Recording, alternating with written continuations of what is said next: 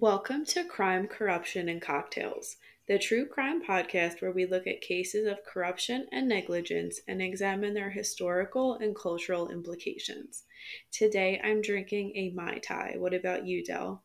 I am drinking a Bahama Mama, and on this week's episode, we will be diving in to one of the most infamous music festivals.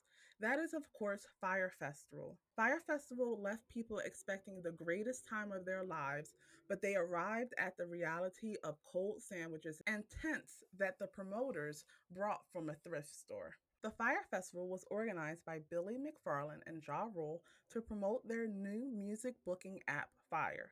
The festival was scheduled to take place on April 28th to April 30th and May 5th to May 7th, 2017. During a flight to the Bahamas, McFarland and Ja Rule's private plane touched down on a lightly populated island, which they later discovered was Norman's Cay. McFarland then leased the island from the current owners, with the owners giving the strict condition that McFarland make no reference to Pablo Escobar in any marketing materials. Promotional footage with hired supermodels was shot on Norman's Cay, and planning for the festival went ahead. On December 12, 2016, Emily Ratajkowski Kendall Jenner, and other influencers paid by Fyre simultaneously posted to their Instagram feeds a video with a thumbnail consisting of an orange square and a logo made of stylized flames. Many of the models drew criticism that they did not disclose that they were paid for posting and had not been scheduled to be at the festival. Another video showed Bella Hadid and other models represented by her agency running around a tropical beach. Text with the video promised, quote, an immersive musical festival, two transformative weekends on the boundaries of the impossible, end quote. This was the beginning of the Fyre Festival's promotional campaign, during which McFarland himself claimed that the island had been owned by Pablo Escobar. The owners canceled their arrangement with McFarland soon after. With only two months to go, McFarland was granted a permit for Roker Island.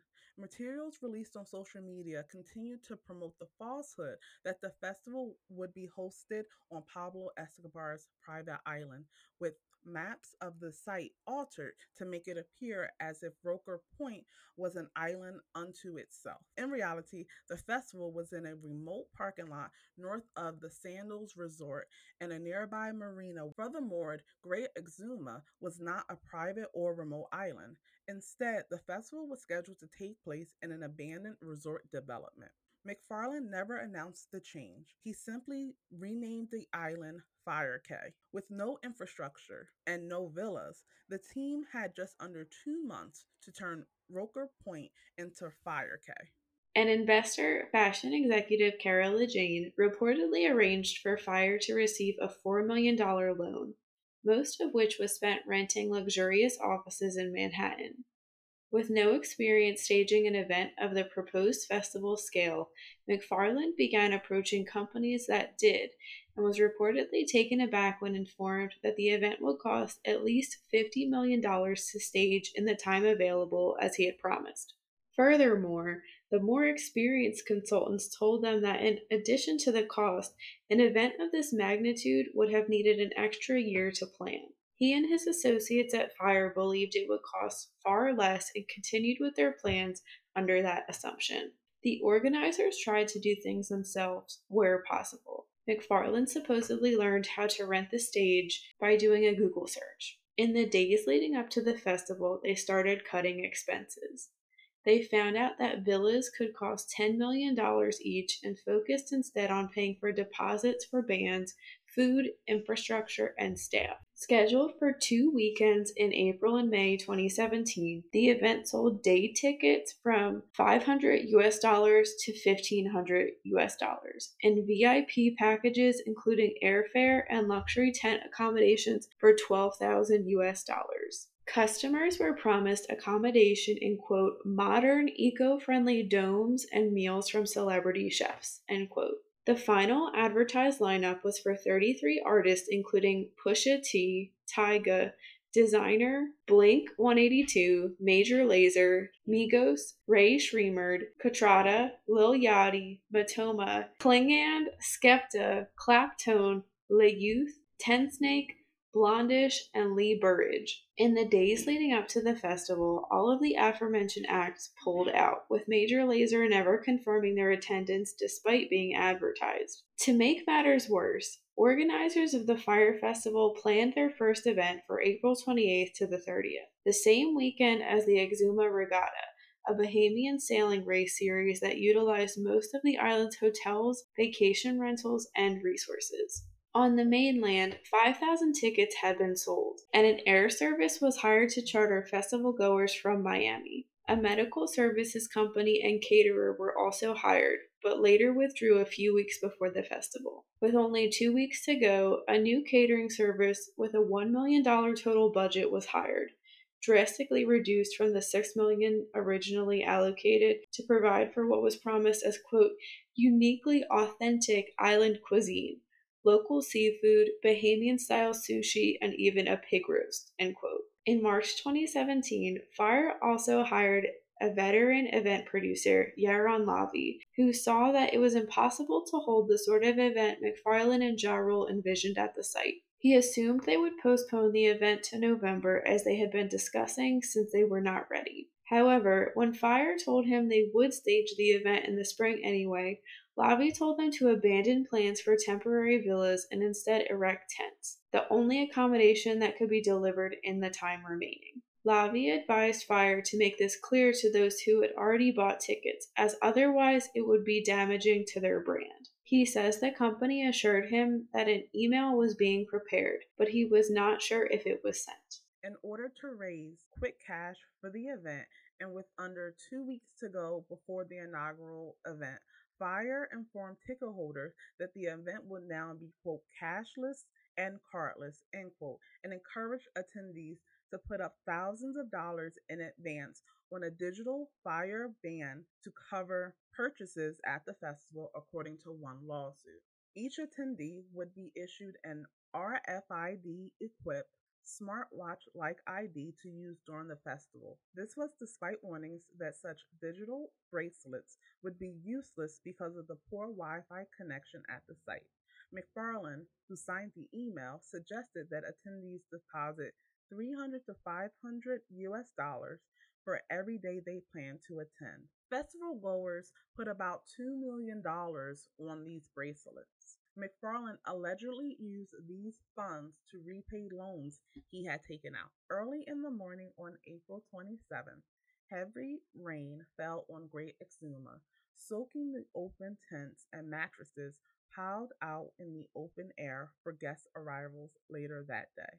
The first flights from Miami International Airport to Exuma International Airport, operated by Swift Air and Extra Airways, landed at 6:20 a.m.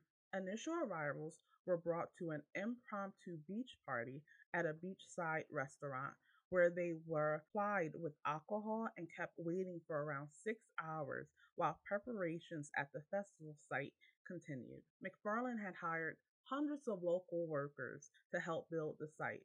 Meanwhile, organizers had to renegotiate the guarantees they offered to the people who would be playing at the festival as costs spiraled out of control. Later arrivals were taken directly to the grounds by school bus, where the true state of the festival site became apparent. Their accommodations were little more than scattered disaster relief tents with dirt floors, some with mattresses that were soaking wet as a result of the morning rain. The promised gourmet food accommodations were instead nothing more than inadequate and poor quality food, including cheese sandwiches served in foam containers. Festival goers were dropped off at the production bungalow where McFarland and his team were based so they could be registered. But after hours of waiting in vain, people rushed to claim their own tents. Although there were only about 500 people, there were not enough tents and beds for the guests, so they wound up stealing from others. Attendees were unable to leave the festival for the nearby Sandals resorts as it was peak season. Around nightfall, a group of local musicians took to the stage and played for a few hours.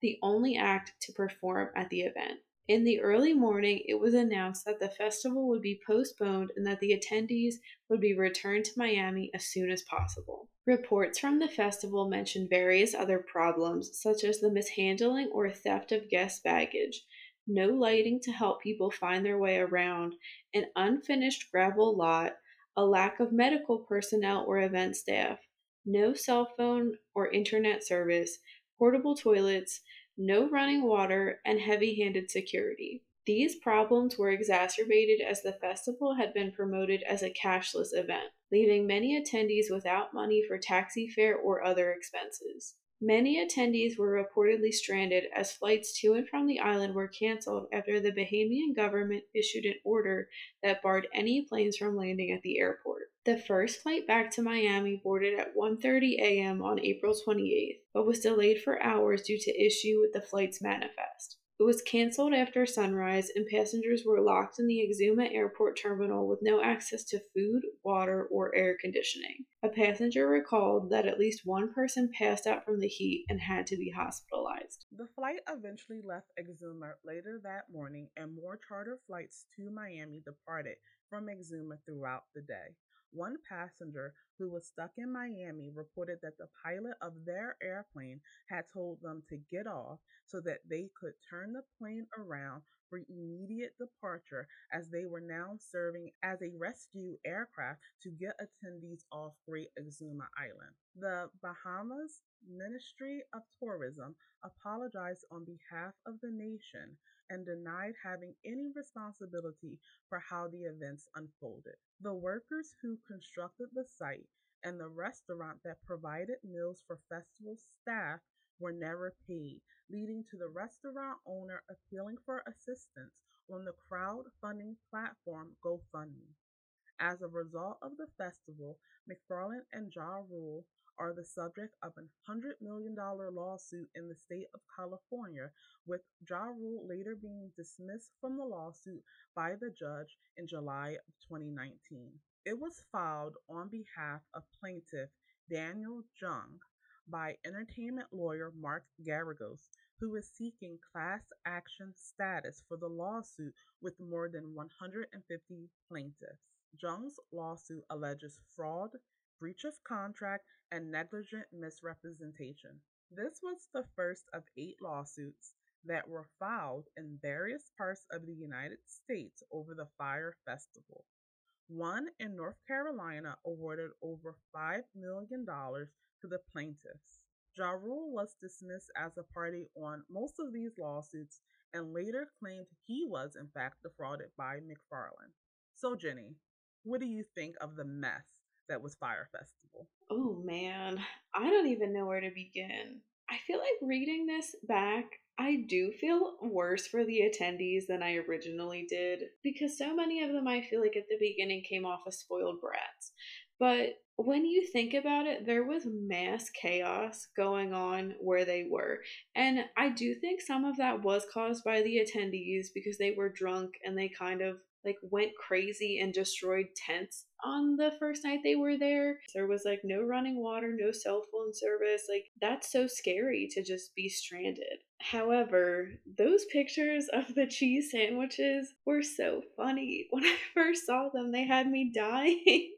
but at the same time, they were defrauded and misrepresented. You know, none of the people there thought that the event was going to end up like that and it was going to become such a joke. I can't believe some people spent up to $12,000 to get a villa and just thousands of dollars on tickets alone. Like, that is just like I can't comprehend spending that much on a music festival? I don't know. I'm a music person, but I wouldn't spend that much. It's clear that Billy McFarland was really just kind of selling a fantasy. And I know that it is part of the experience, but it wasn't real, especially with the models. And I know that there's a lot of controversy. I don't really think the models should get in, into any kind of trouble. I feel like they didn't really understand what they were getting into. I don't think they really had to come outright and say, like, oh, I'm promoting this event, but I'm not going to be there. Like, I think that's up to the person looking at these posts to interpret to think whether or not this person's going to be there. They never outright explicitly said that. But it is really interesting, I think, to see what happens when you sell a fantasy. And I feel like all these fantasies are very similar. Like perfume commercials are very notorious, I think, in selling you some otherworldly fantasy and experience and lifestyle. If you wear this, you're gonna be like a chick magnet, or if you wear this, you're gonna ride a horse through the streets of Los Angeles, like that Zendaya perfume commercial, if anyone knows what I'm talking about. And I feel like Fyre was very similar. You're going to be on this Bahamian island with all these sexy, beautiful models around you, just living it up with all the other influencers and rich people. And I know we're going to talk about influencer and celebrity culture a little later. I don't understand influencer culture and I don't really like it. I know Dell and I have said many times that we love celebrity culture of the 2000s and there's nothing really like it nowadays, but that's kind of where I draw the line. Like as an adult now, I could really give a shit what any of these people are doing. I don't know if celebrities necessarily inspire me to purchase things. Maybe, you know, subconsciously it works on me somehow, but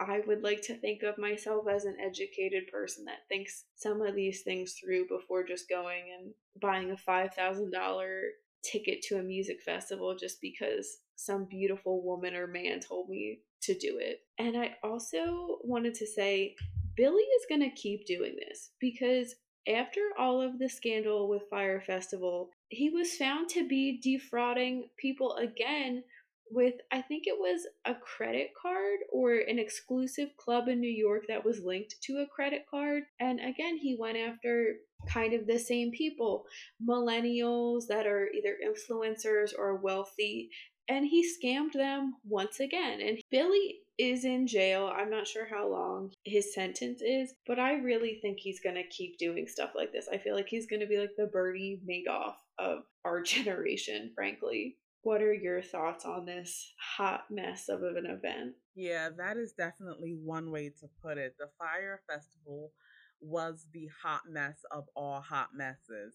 And I agree with you that once Billy gets released from prison, his sentence was only six years. So I think once he gets released, he's going to find another way to scam people. I think that the fact that he's had so many lawsuits I mean, he's had to pay out millions of dollars. New information is coming out on another lawsuit that was settled. This was the Geragos lawsuit, where each of the recipients are going to receive over $7,000. That's a lot of money when this is representing over 275 people that you have to pay $7,000 to. Like, where are you getting that money? Has he ever legitimately gained access to a great number of funds? I don't think so. I've never seen anything in his background that would lead me to think that all of a sudden he's going to get out of jail and realize that, you know what, Fyre Festival was a bad idea. I should have listened to all of the consultants telling me that it was going to be $50 million in another year instead of just finding the consultant that was going to kiss my ass and tell me that, oh no, no, don't buy the villas. Tents are okay. You know, people paid twelve thousand dollars, but they'll sleep in a tent outside on a shitty beach. That'd be all good with them. Why would you even think that that was okay? And I also feel bad for the attendees. That is a lot of money. And you have to think of all the other things that went into them getting ready for this festival. They probably took time off from their jobs. They probably arranged things, other things to happen so that they could be away for this amount of time. So you don't get that back. don't get the experience that you expected. And then you have all this stuff set up at home for you not to be there. And then the sad part is you having to go back. And of course, you know, like when you're planning a vacation, you're telling people about it. And now other people are coming up to you like, hey, how was that vacation? How was the Bahamas? And you have to sit there and tell a bunch of people, well, actually, it was nothing. I got a cheese sandwich and a wet mattress. That's what I got from that vacation. That freaking sucks. Like, I could only imagine. That's a good point, too. I didn't think about that, you know, embarrassment of having to be like, well, wasn't really what I thought it was going to be. And I'm curious to know what the attendees like think of it now. Like if they're embarrassed, are they like kind of traumatized somehow or is it something they can just laugh about? Right, yeah. And I bet as time goes on, it'll become, you know, less of a thing. But that initial barrage of sorts of people asking you, how was your vacation? And you not being able to come up with one good thing, you know, that really sucks. I will definitely say that I'm not as forgiven um, of the influencers and their role in this because I think that anytime you're promoting something, you should say that you're being paid to promote it because I think that makes a really big difference in someone's interpretation of a post. You know, if I see someone who loves a product and they're not getting paid for it, they're just telling me that they love that product and they've rebought it three times. That definitely does say, like, oh, okay, you know, I have similar needs. Maybe I should give this product a try if I'm in the market for it and it's really good. Versus if someone told me that they received this product in PR or they are getting paid to post about this product, I'm going to look like, hmm, do you really like that product or are you saying what you're being paid to say? Which is fine, you know. I definitely encourage people any way you can make money as long as it's legal, go ahead and make your money. I know someone like Kylie Jenner gets about $500,000 for an Instagram post to promote a product. So go ahead, make your money, but you have to tell people. And if it's an event like this and you're promoting it, I think it's very strange that you would promote an event that you're not going to be attending. That sparks more questions for me about the event and why you're not attending it. I do agree that they should have at least admitted that they were uh, getting paid to promote it. Because I know when I am on YouTube, Dell and I are makeup fans. When I see someone that was paid to promote a product, I kind of don't really want to watch that video and hear what they have to say about it, it just seems a little disingenuous to me. And then that's a whole other story about who's genuine, who's not, what do we like about these influencers anymore. Right. It's a thing of money definitely influences people and it influences how you feel about something. So if you're getting paid to feel a certain way, then I'm skeptical about are you omitting certain information?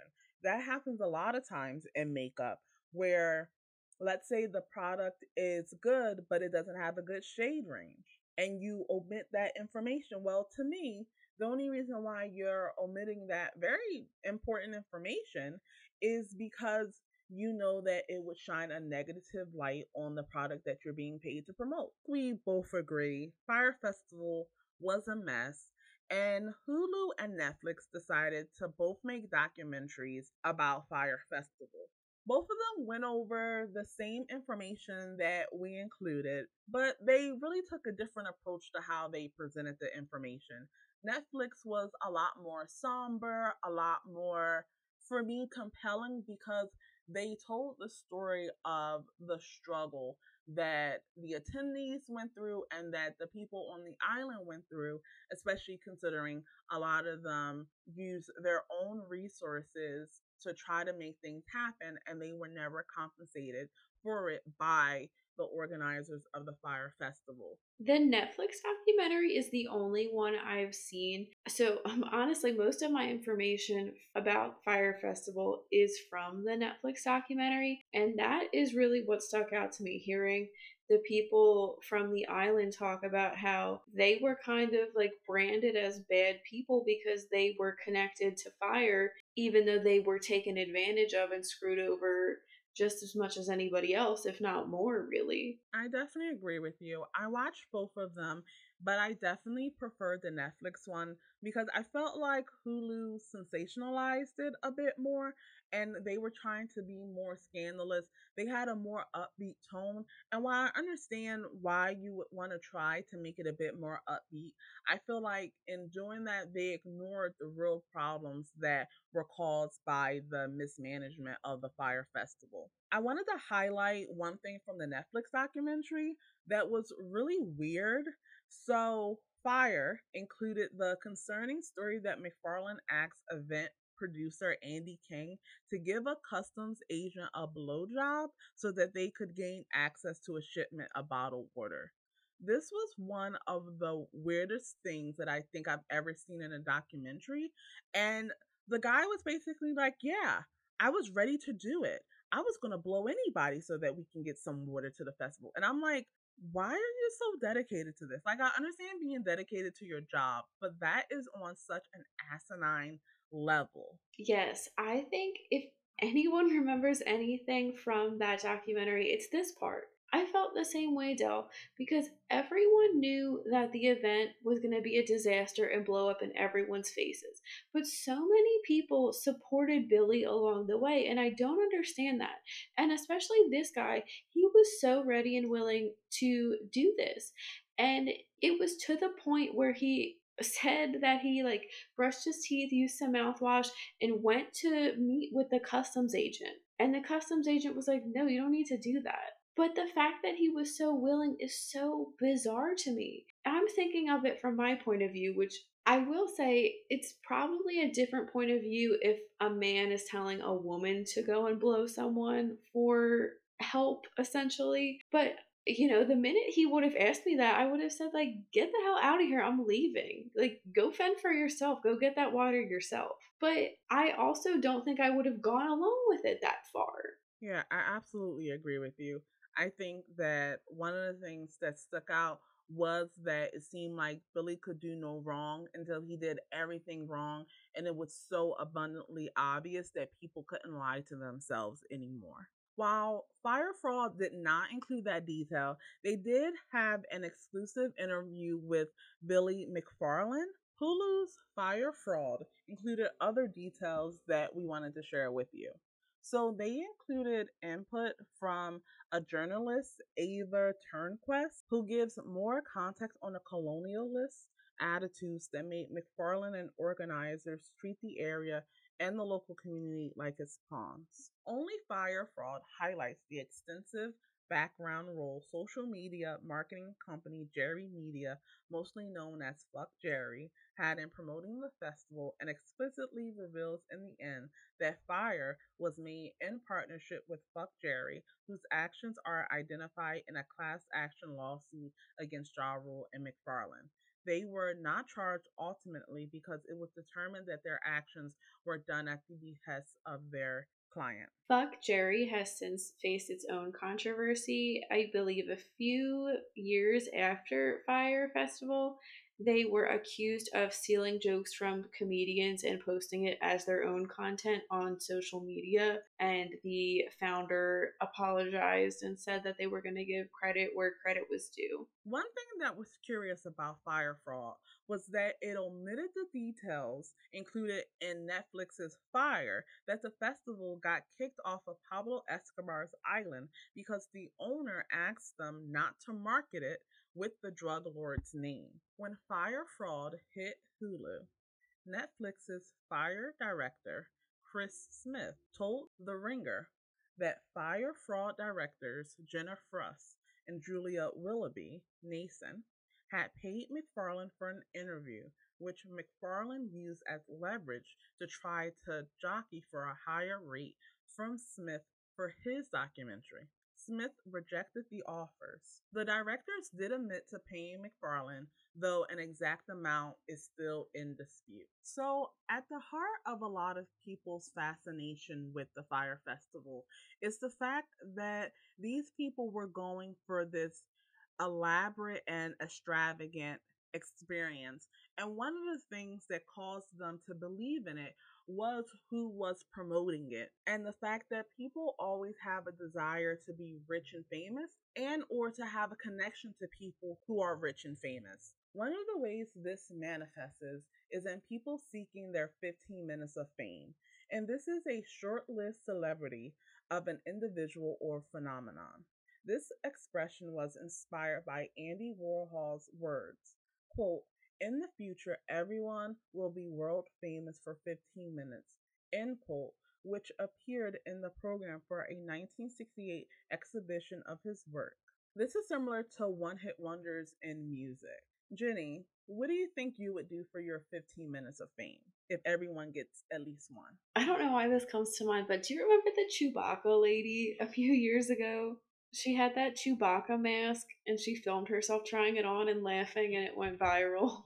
I would just want to do something like silly like that that just makes people smile. I don't want to do like anything scandalous. I used to want to be famous as a kid, like I'm sure most people did, but it's so much work. And we talked about Britney Spears and how like the public and the paparazzi just will not leave you alone. I'm okay, like I'll leave it at the 15 minutes. But then that's also like easy to say because once you get a taste, so many people just, you know, want to keep coming back for more. But yeah, I would just want to do something, a random act of kindness that people were inspired by or something like that. I'm interested to hear what you have to say. Honestly, like you said, everyone dreams of being famous, but I don't think they actually think about what they would do for it.